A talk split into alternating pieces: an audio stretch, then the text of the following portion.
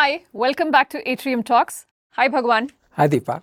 Bhagwan, in the last few episodes, we've been talking about how decision makers, variety of decision makers in both the private and public sector, need accurate and timely data for effective decision making.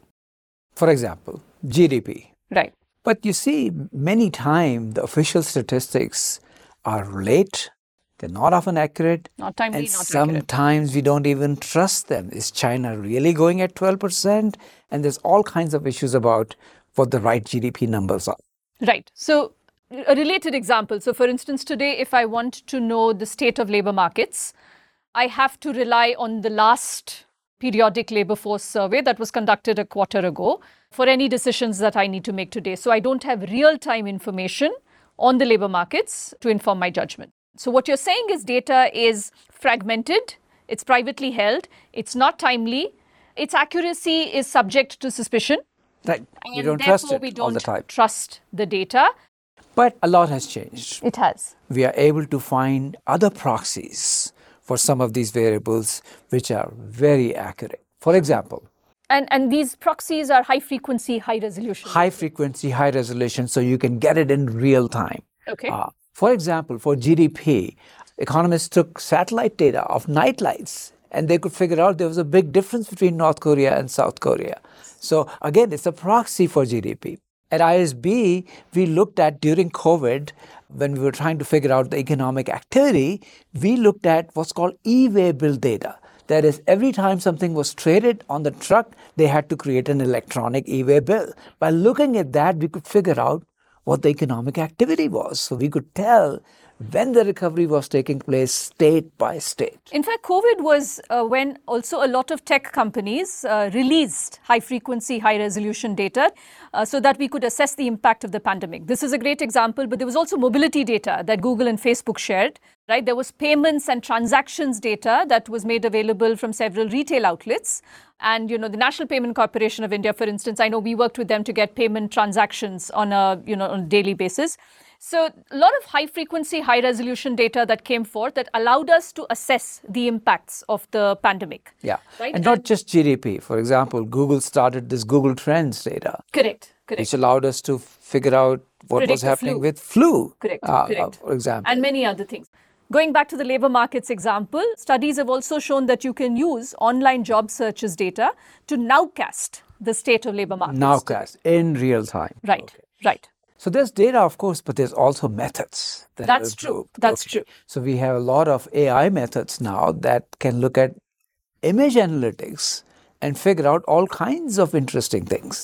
For example, Bhagwan, you know, in, in the Netherlands, there was this article that was published, I think, in Science. Using sophisticated image processing can look at, you know, breast tissue and predict the prognosis, right? And, and that machine has uncovered strains that, you know, the human pathologist was unable to do. And I, I know of a, a startup that's trying to look at water bodies. In fact, in Europe, they are looking at water bodies, and by just taking the pictures of it from the camera, uh, you can tell just by the pixelation of the surface whether the water is contaminated or not. So it's kind of like me looking at you, oh, I think you're looking kind of sick, just by looking at the image of you. Same thing is being used for water.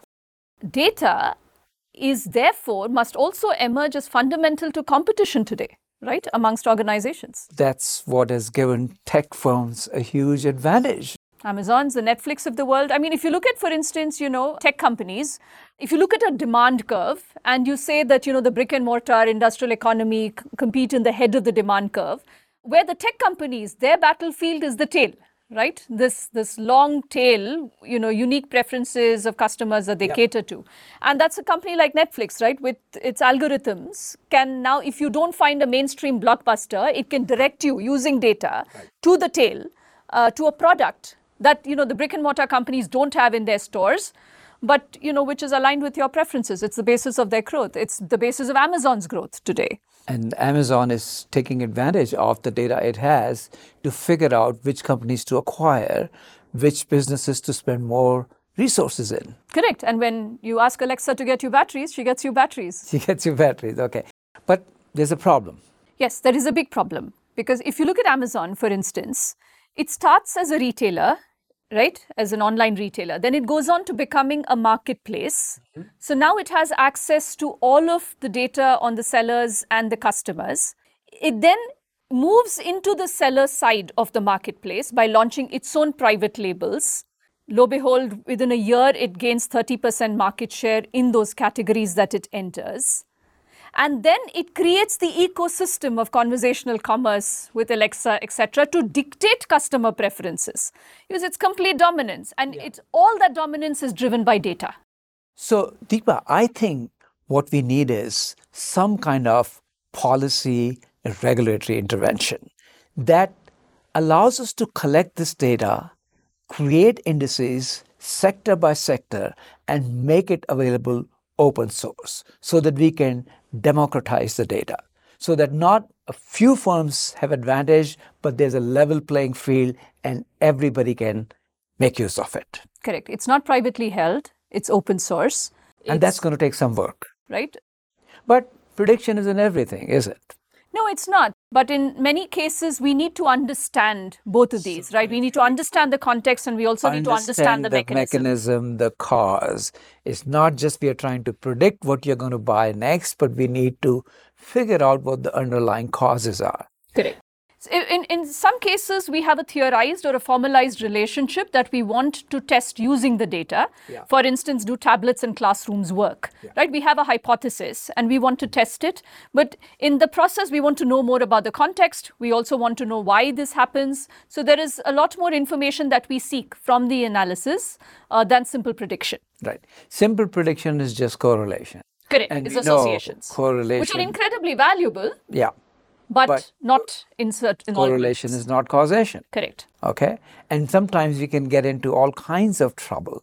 Like we can get Correct. this is associated with this, but the causality may be running in the opposite direction. Correct. The same example that I talked about, tablets in classrooms. If I just run a simple regression of, uh, you know, performance on uh, adoption of tablets, I might just miss the fact that the students who adopt the tablets are also likely to be high performers, right? Or uh, I might miss the fact that there are certain variables that affect adoption as well as performance, like, you know, the students' uh, family status, etc. Yeah. So there have been a great progress on that count as well. So the fact that now we are able to collect all kinds of data gives rise to these new methods for which a few people got Nobel Prizes in economics called instrumental variable techniques or how to identify the real variable that's causing that effect. Correct. Tell us a little more. So let me give you an example. For example, we have this hypothesis that education causes wages to go up. Mm-hmm. So if you run a simple prediction, of course you're going to find high education, high wages. But, and Malcolm Gladwell talks about it, is it really education that's causing the wages to go up? Or people who have high IQ and high skills are getting more educated and therefore they have the high wages?